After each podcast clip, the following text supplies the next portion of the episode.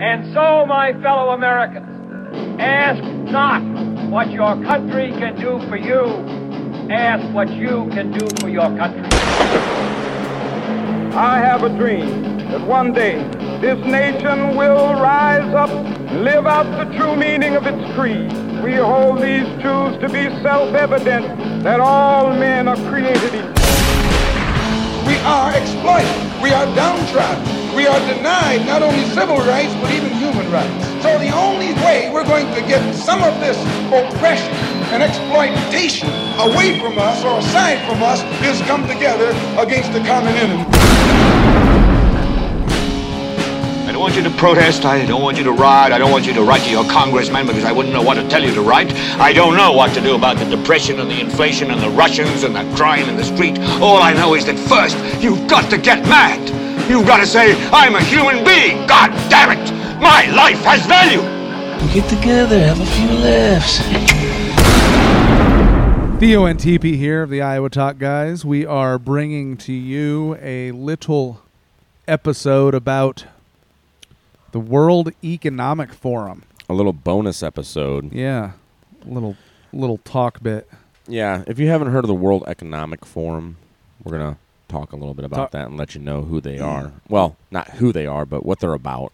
Well, 10 things, dystopian things that it's actually an article written um, and published on thevigilantcitizen.com Mm-hmm. called The Top 10 Creepiest and Most Dystopian Things Pushed by the World Economic Forum. All right. And it's uh, all provided with sources and Right. And it- videos and whatnot. and- so go and- find this for yourself. in previous episode, uh, a previous episode, we had talked about that book, uh, Confessions of an Economic Hitman. I bought another copy of Did you get finally? Yeah, I need to get on it. I believe he was employed by the World Economic Forum, if I'm not cor- mistaken. Correct? Um, I don't remember hearing about the World Economic Forum in that book. I should read it again, but no, I believe he was employed by a firm called Charles Main out of Boston. Oh, okay. I thought if I remember, I'll have to, I'll have to read the book again and go over. it, But I Mhm. thought there was some type of link there between the World Economic Forum. Could be. Probably. I mean, he was able. globalism. He was right? able to get yeah these IMF loans and all this crazy Oh, stuff, sure. right? Yeah. Yeah. I mean, which you can't get through without having association with the World Bank. And- Sure. And, yeah. the World Bank aren't they connected with the World Economic Forum as well? I don't know. Well, we're gonna have to do more research into this. Yeah. Then. If you're confused by the difference between the International Monetary Fund, the IMF, and the World Bank, well, you're not the only one. Famed economist John Maynard Keynes, who was a founding father of both institutions, said that he was confused hmm? just by their names. The IMF and the World Bank are closely linked. So close that their headquarters are across the street from each other here in Washington. So, what's the difference between them? It all started at this hotel in New Hampshire in July 1944, where 44 countries gathered for the Bretton Woods Conference. The goal of the conference was to agree on a new framework for the international monetary system, which is the rules and institutions that keep the global economy running smoothly. After World War II, most people agreed that the old system had failed. It had seen the Great Depression, unfair trade policies, and unstable currencies. After three weeks of heated negotiations at Bretton Woods, especially between Keynes, who was representing the United Kingdom, and Harry Dexter White, the U.S. Treasury representative, a deal was reached. The agreement created the IMF and the International Bank for Reconstruction and Development, soon to be known as the World Bank. Each institution was given a distinct role. The IMF's job was to oversee a system of fixed exchange rates, which tied the value of a country's currency to the US dollar, which was pegged to gold. The main purpose of this was to make sure exchange rates stayed stable to encourage global trade. The IMF was also tasked with providing short term loans to countries struggling to pay their debts. Meanwhile, the main goal of the World Bank was to give financial assistance to countries, mainly in Europe, that needed to rebuild after the war. The roles of both the IMF and the World Bank have changed a lot since the days of Bretton Woods. President Nixon unpegged the US dollar from gold in 1971, essentially dissolving the fixed exchange rate system that the IMF oversaw. Since then, the IMF has taken on a bigger role fighting financial crises around the world. It keeps tabs on the global economy and puts economic policies in place in member countries. The World Bank focuses its efforts on development and reducing poverty. It provides funding and resources in projects in some of the poorest countries in the world. Both institutions include 189 member countries, but the IMF has around 2,700 employees, compared to the World Bank staff of 10,000. The IMF is funded mainly by quotas basically subscription fees from member countries. It receives around $675 billion in quotas, with the US, Japan, China, and Germany contributing the most. The World Bank is financed mostly by issuing bonds to global investors. The group's lending commitments reached nearly $59 billion in fiscal year 2017. The IMF has committed $160 billion under its current lending arrangements. Today, the IMF's biggest borrowers include Greece, Ukraine, Portugal, and Pakistan. The places where the World Bank is running the most projects are in Africa and East Asia. One thing the IMF and the World Bank have in common is that they both have some opponents. Critics point to the conditions attached to their loans, saying they don't always address the specific economic issues within a country. The IMF has come under fire for continuing to bail out Greece, even as the country has failed to clean up its finances. Human rights groups have criticized the World Bank for ignoring the environmental and social impacts of some of its projects in countries like Ethiopia or Myanmar. But the IMF and the World Bank say they promote global economic stability. They make countries less vulnerable to crises, promote higher living standards, and provide vital help to countries that need it. I stood in front of the Shah of Iran, the presidents of Indonesia, Ecuador, Panama, members of the Royal House of Saudi Arabia, and I've said something like, In this hand, I have millions of dollars for you and your friends if you play our game. In this hand, I have a gun in case you decide not to. Now, my words were more diplomatic than that, but that was the message. I was an economic hitman. And we economic hitmen have created a new global economy, really, a form of capitalism that I call predatory capitalism. I would go to countries with resources our corporations covet, like oil. I'd arrange a huge loan to those countries from the World Bank or its sister organizations, but the money wouldn't actually go to the country. It would go to our corporations, Bechtel, Halliburton, Brown and Root, familiar names, to build big infrastructure projects in those countries and incidentally make huge profits in the process. They'd build power plants and industrial parks, things that would benefit a few wealthy families in the country, the ones that own the industries. But the majority of the people would suffer. They would be left holding a huge debt they couldn't repay. So we'd go back and say, since you can't pay your debt, Sell your resource, oil or whatever, real cheap to our corporations. Privatize. Sell your utilities, your schools, your jails, everything like that to our corporations. And Claudine also told me that if the leaders of these countries refused my offer, people she called jackals would be right behind me. I didn't actually carry a gun, but the jackals did. Curse it and crush it, we hate it forever! The first, article. yeah, here's the first of 10 things that they said or have said.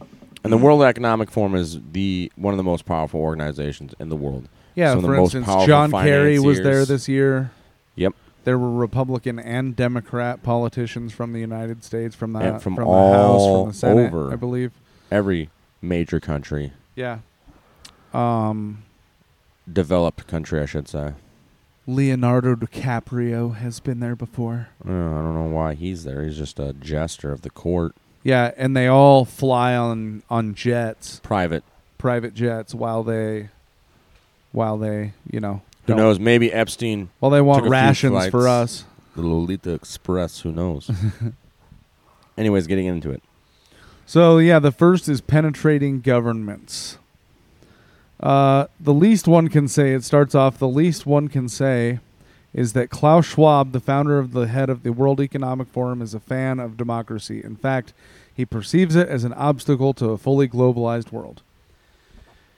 So they have publications. One article on their website called Global Design that uh, talks about a self quote self selected, Selected. coalition of multinational corporations and governments, including through the UN system and s- select civil society organizations, CSOs. So Which- that's not democracy. I'm not a huge fan of democracy, but you know that's definitely not democracy either. right. So, and that's where in 2017, uh, head of the World Economic Forum, Klaus Schwab, said at Harvard's John F. Kennedy School of Government Mm-hmm. that we're very proud. Uh, what we are very proud of is that we penetrate the global cabinets of countries with our WEF, World Economic Forum, young, Young global leader. leaders like Trudeau. So, Justin Trudeau, we've talked about that Yeah. prior. We've Talked about talked before. a few times about Justin. Merkel. You know, Yeah, Vladimir Putin, Merkel. apparently the president All- of Argentina. Oh, Macron of France. Oh yeah, yep, yep. All So- members of the young global leaders, the World of the Economic World Forum. Economic Forum. So yes, to to So they're raising a whole generation of, Of- these global elitist of these leaders, global commie essentially puppets for the World Economic Forum. global commie leaders. Yeah. Klaus Schwab will uh, don't don't take it for our word. You can hear it right from the horse's mouth. We'll play the clip, but just to mind you, r- uh, remind you, if- or let you know if you don't. Klaus Schwab has a very thick German accent or Austrian or Austrian. Where's he from? Klaus Schwab? Who knows? Who cares? When you brought the Young Global Leaders Program here for executive education and the Schwab Fellows. But there are two countries in the world now in which the young global leaders have emerged. Tell us just a bit about that in, in terms of the governance. Yes, um, actually, this um, notion to integrate young leaders uh, is part of the World Economic Forum since many years. And I have to say, um, when I mention our names like Mrs. Merkel, um, even uh, Vladimir Putin, and so on, they all have been young global leaders of the World Economic Forum. But um, what we are very proud of now is the young generation, like uh, Prime Minister Trudeau, um, President of, of uh, Argentina, and so on, that we penetrate the cabinets. So yesterday I was at a, rece- at a reception for Prime Minister Trudeau, and I know that half of this cabinet, or even more half of uh, half of this cabinet, are for are actually young global leaders of the World Economic Forum. And that's true in Argentina, too. Wow. Yeah. Sorry. That's true in Argentina as well. It's true in Argentina and uh, it's true in France now. I'm here with the president, with a young global leader. But what is important for me is those young global leaders have an opportunity to come here. And we, in addition to the young global leaders, we have now the global shapers in uh, 450 cities around the world. Klaus Martin Schwab is a German engineer, economist, and founder of the World Economic Forum. And he has acted as the WEF's chairman since the founding of the organization in 1971. So, like we said before, this plan that's this things that are happening have been being planned out for quite a long time by these exact people attending the World Economic Forum and going through these programs that they have in their institutes Very and their penetration of governments. Yeah, and he even brags in that clip about how Justin Trudeau's most of his cabinet members were also young global leaders, I- global I believe. leaders. Yeah, so Interesting. mm-hmm. Very. So the next is, and it sounds wacky, but it is number nine: controlling minds using sound waves. Mm-hmm. One of the topics of discussion at the 2018 World Economic Forum was mind control using sound waves. Those are the exact words apparently used by the World Economic Forum. One Yes. thing that they say, And they have an article on, on the World Economic Forum Yeah. website about it. and this is a quote from their article I can see the day coming where a scientist will be able to control what a person sees in their mind's eye by sending the right waves to the right place in their brain. My guess is that the most objections is that most objections will be similar to those we hear today about subliminal messages and advertisements, only much more vehement. This technology is not without risks of misuse. It could be a revolutionary healthcare technology for the sick or a perfect controlling tool with which the ruthless control the weak. This time, though, the control would be literal. Hmm.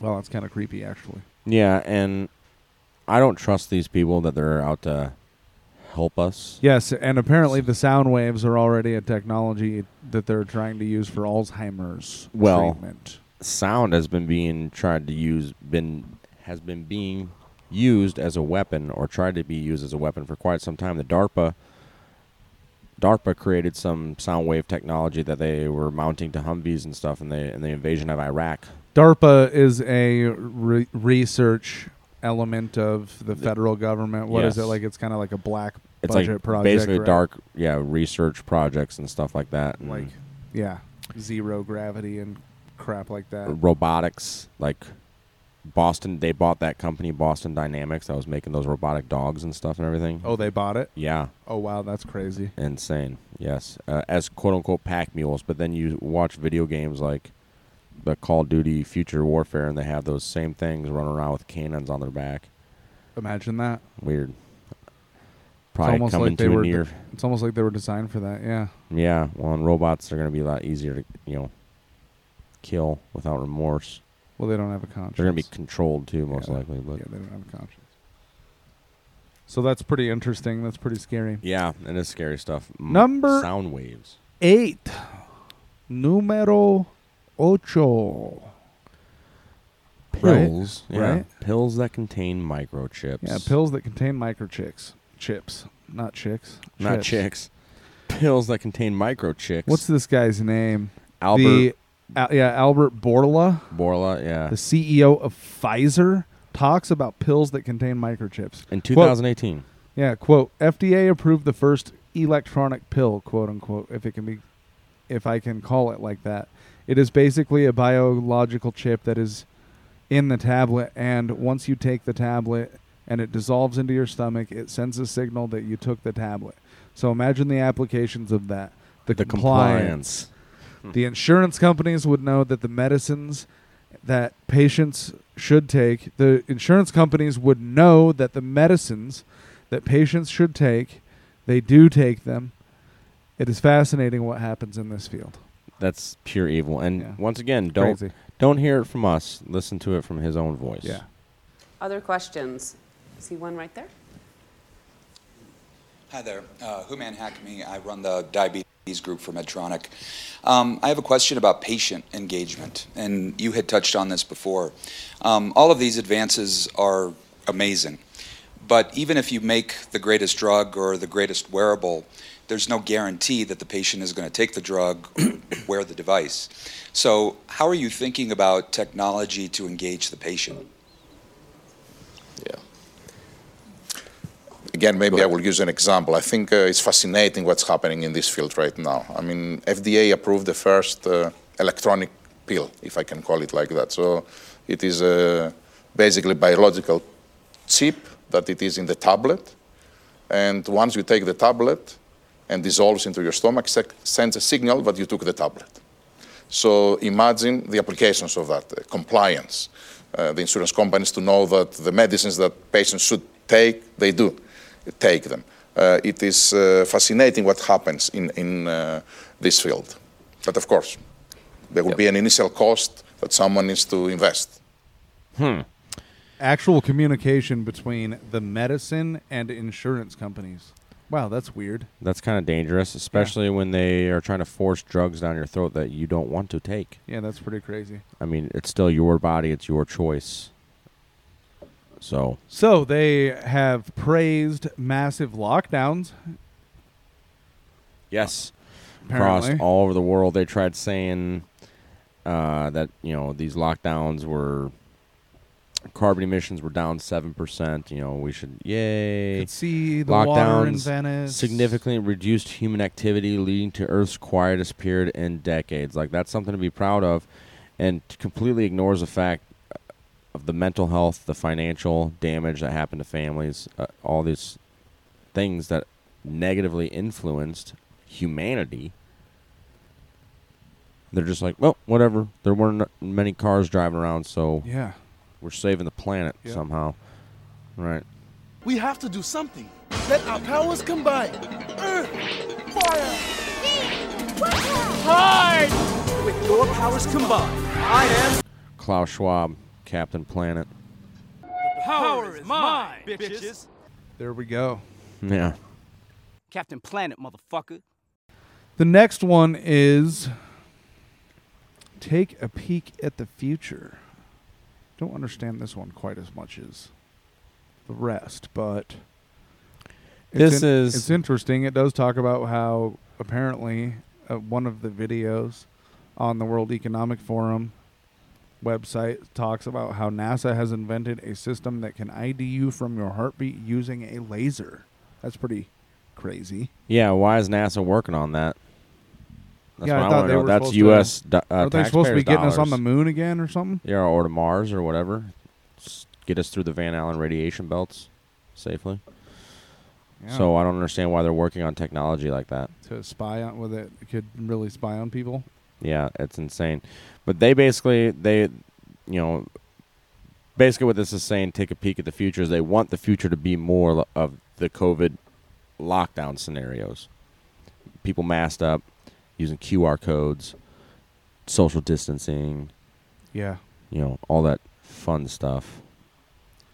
And also there was recently I I had read an article or I'm sorry, heard an article about technology that can possibly predict an AI technology that can predict future crimes in cities. Which Kind is of like Minority Report. yeah, this is really getting. How can you accurately do that? You so that's basically they're gonna say you committed a crime in the future. We're gonna arrest you for, it, even though you never committed this Yeah, crime, and so we like can't some- prove it. Just like some Third Reich stuff. Yeah, it's insane. It's crazy. So the next one is promoting a great reset, pushing for a great reset, which I believe the great reset was kind of like using COVID to reset world economy and get rid of capitalism. Yeah, they really want more control, a more controlled governor. Yeah. governing And body. One thing that the narrator says in one of their videos is, and that's all about getting the right people in the right place at the right time to shove their stuff through and take the power. Right. Not the power. The power part was uh, was my little quote there, but The pandemic has radically changed the world as we know it, and the actions we take today as we work to recover will define our generation. Now is the time to think what history would say about this crisis. 2020 has been challenging on a lot of levels, as economic, environmental, and societal frailties have been laid bare. But it's also proved that when we need to, we can act rapidly and restructure our lives. Recovery from the pandemic is an opportunity. We can see rays of hope in the form of a vaccine, but there is no vaccine for the planet. Nature needs a bailout. You don't want to go back to the status quo that you had before simply because it was the status quo that got us here. With everything falling apart, we can reshape the world in ways we couldn't before. Ways that better address so many of the challenges we face. And that's why so many are calling for a great reset. A great reset? That sounds more like buzzword bingo masking some nefarious plan for world domination. Hands up, this kind of slogan hasn't gone down well. But all we really want to say is that we all have an opportunity to build a better world. And it's not surprising that people who've been disenfranchised by a broken system and pushed even further by the pandemic will suspect global leaders of conspiracy. But the world's not that simple. Every one of us has differing priorities, values, and ideas. That's part of why solutions are so hard to come by, and why we all need to be involved in the decision making. Because whether it's politicians, CEOs, academics, activists, or you, we're all about getting people together, even those you may not like, to sit down at the table and develop solutions that work for all of us. But We need enormous trust between the private sector and the public sector for this to actually work. That trust is hard to come by. It's time for people to work together, listen to each other, and build this trust. so we can move towards a better world.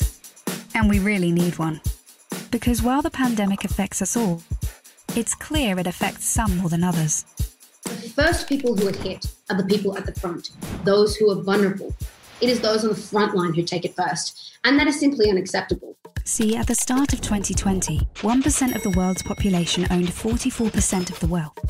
And since the start of the pandemic, billionaires have increased theirs by more than 25%, whilst 150 million people fell back into extreme poverty. And with climate change set to dwarf the damage caused by the pandemic, the message from 2020 should be abundantly clear. Capitalism, as we know it, is dead. This obsession that we have had with maximizing profits for shareholders alone has led to incredible inequality and a planetary emergency.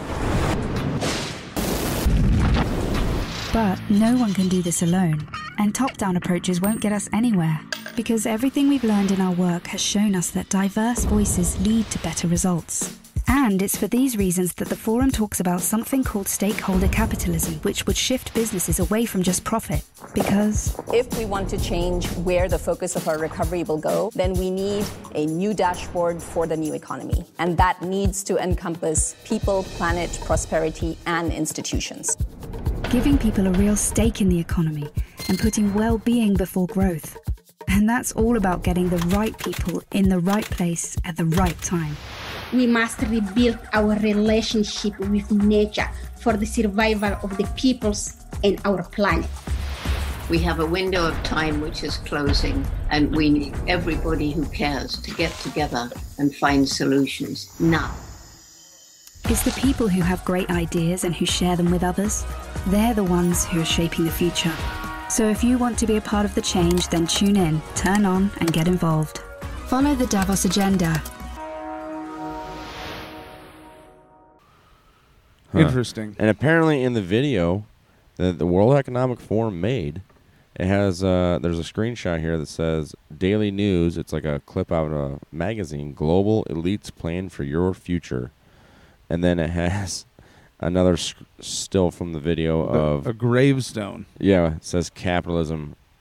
Ra- R. Dot IP. Twenty twenty.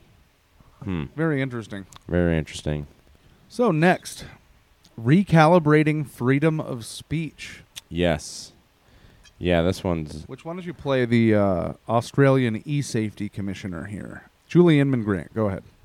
We are finding ourselves in a place um, where we're we have increasing polarization everywhere, and everything feels binary when it doesn't need to be. So uh, I think we're going to have to think about a recalibration of a whole range of human rights that are playing out online. You know, from freedom of speech to the freedom to, you know, to be free from on- online violence, or the uh, right of data protection to the right to child dignity.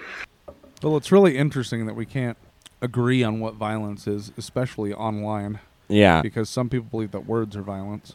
Yeah, which is stupid. Or silence is violence, right? Yeah. Yeah. But dumb. a recalibration of freedom of speech. That's really interesting. yeah. So these global elitists would be the ones that would would be defining, right, what freedom of speech means. Yeah, that's pretty. Which is kind of silly because how do you define freedom of speech? Freedom of speech is is you you are allowed to say whatever you want without any repercussions? So I don't understand what's there to recalibrate about that. It's pretty straightforward. You could only say approved thoughts. Well, didn't that also happen in 1984? The book, 1984. The book 1984, where they Believe changed so. the definitions of words. Yeah. Yeah. Hmm. Changed Weird. That's been hi- going changed on. history. It's been going on quite a bit. Free speech is in fact binary. Either it exists or it doesn't, and uh, they clearly don't want it to exist. So, moving on. Tracking your clothes using environmental reasons as an excuse. That's interesting. Hmm. Some of them would have quote digital passports end quote. They can be traced. RFID chips. Backed by Microsoft. Wow. Yeah. These garments will apparently flood the market by 2025. Hmm. To quote the article. What would be the purpose of doing that? Wow. Yeah, they will allow fashion brands to resell their clothes. Oh, so they can tax people on the reselling of their clothes online, probably. Hmm. Interesting. It's pretty crazy. That's insane. So the next one is creepy. Yes. You should just play the video. All right. Well, and a go. I wanted to ask when you all think we're going to move from this form factor to something that's on your face glasses and compute when computing's all on the edge. All right, 50 seconds. Who wants to answer quickly? I think it will go. It, it will. First of all, it will definitely happen. I, I, I, I was talking about 6G earlier, which is around 20, 2030.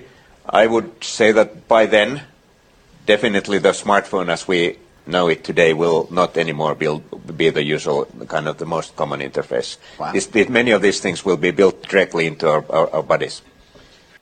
Hmm. That was Nokia CEO Pekka Lundmark. Yeah. Technology built directly into our bodies. Sounds cool. Sounds Yeah. like some Matrix stuff. Oh man, At cool. the- just plug in. That was at this year's World Economic Yeah, that's Forum. 2022. That's pretty interesting. That's not good, people. Transhumanism, turning your mixing man with machine, I don't think is a good thing. Yeah, that's just creepy. Yeah, considering. Have there ever been any good movies about that happening? Mm, no, don't think so. So here's the cherry right on top. Number one, numero uno here is a quote from an article by Ida Auken, a member of the Parliament of Denmark, that says, Welcome to 2030. I own nothing, I have no privacy, and life has never been better. End quote. That's even more creepier. What? Yeah, what kind of a psycho would actually be like, oh yeah, govern me harder, daddy? Oh, and my phone that they can track everything on, which is hardwired into my brain, can be tracked. Yeah. So all of my thoughts essentially are recorded. Or That's- shut off. Yeah. Like I Yeah. c- I, won't be able to buy, sell, or trade. Hmm. And I'm gonna be happy about it. An article Yeah. on the World Economic Forum's website explains, quote, I don't own anything. I don't own a car, I don't own a house, I don't own any appliances or any clothes, end quote. Writes Danish MP Ida Auken. Shopping is a distant memory in the city of 2030, whose inhabitants have cracked clean energy and borrow what they need on demand. It sounds utopian until she mentions her very her that her every move is tracked and outside the city live swaths of discontents, the ultimate vision of a society split in two. Hmm. Creepy. Yeah. Creepy sauce. Yeah, that's. But this is the world that these people want us to be living in. They don't want you to own anything. They want you to live in a mega city. The whole. These are also the push people that are pushing the overpopulation myth. These are also the people pushing the honorable mention in this article, which is the individual carbon footprint tracker Oh, we yeah. have already played for you in prior episode, the sound clip Mhm. of Alibaba Group president J. Michael Evans boasting about that. At the World Economic Forum. Yeah. Yep. That's that's awesome.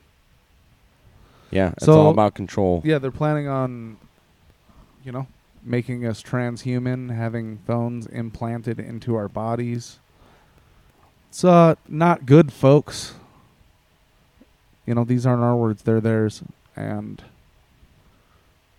Yeah, and the only way that we can stop this as uh, as a human group, as a country, is and in the in this article he says these two there's two steps that he has here. The first step would be to elect at all levels of government representatives that want nothing to do with the World Economic Forum. We have to get the ones that are aiding and abetting and doing the beckoning of the World Economic Forum out and get politicians in there. which, yeah, I, it's way harder. I can't remember the names, but there were Republicans and Democrats Yeah, that it- went yes. from the at least the House of Representatives. So Yeah, if if our elected officials treated the World Economic Forum as the rogue, illegitimate organization that it is, its influence would be greatly reduced. And I agree with that statement. Yeah. And now the second part of how how do we combat this would be to boycott every company that is a part of the World Economic Forum. I realize this is easier said than done because many of these companies are virtually monopolies, right? Amazon, Yeah. Microsoft, Alibaba. However, if we stop giving them our money, they'll stop using our money to poison our lives. Easier said than done, but way easier said than done. You know, it's but you know, put your money where your mouth true. is. Same, I mean, it's the same thing with you know all the stuff with the sports and everything. You want it to change. You want to stop seeing politics in your sports. Stop spending money on it. And they're, Yeah. I don't care how woke they are. Once their bank accounts start reflecting that they're not making any more money, I don't care how woke that company is. What? They're Yeah. gonna change their mind. I think woke is starting to go broke in a lot of cases. So Yeah. CNN for sure. yes, I just saw they had the the lowest rating since '93. Next, we'll hear they're gonna have the lowest rating since 1984. Excellent segue into an ending. Yeah. So there's there's the creepy ten creepy things about the uh, dystopian thought process or From vigilantcitizen.com. yeah. Check it out for yourself. It's a good article. You heard a lot of it. You know, we were able to play some sound clips for you that you can hear hear the stuff. And uh, yeah, you should be informed about this because these these are the people that are planning our lives, and we never elected any of them. These are the people that were running simulations for a, an outbreak in the fall of 2019. Yep. Interesting. Mm-hmm. Crazy, So crazy timing. Yeah. But if you want to hear more about Klaus Schwab and the World Economic Forum, let us know. Klaus Schwab. So, follow us on Twitter at Iowa Talk Guys. And you can drop Theo and I an email. We'll have that in the description as well. But mine's T E E P E E at IowaTalkGuys.com. And I'm Theo, T H E O, at IowaTalkGuys.com. Yeah. So we'd like to hear you guys' feedback. Let us know. Hopefully, we'll be in touch. TP and Theo out. Take care, guys.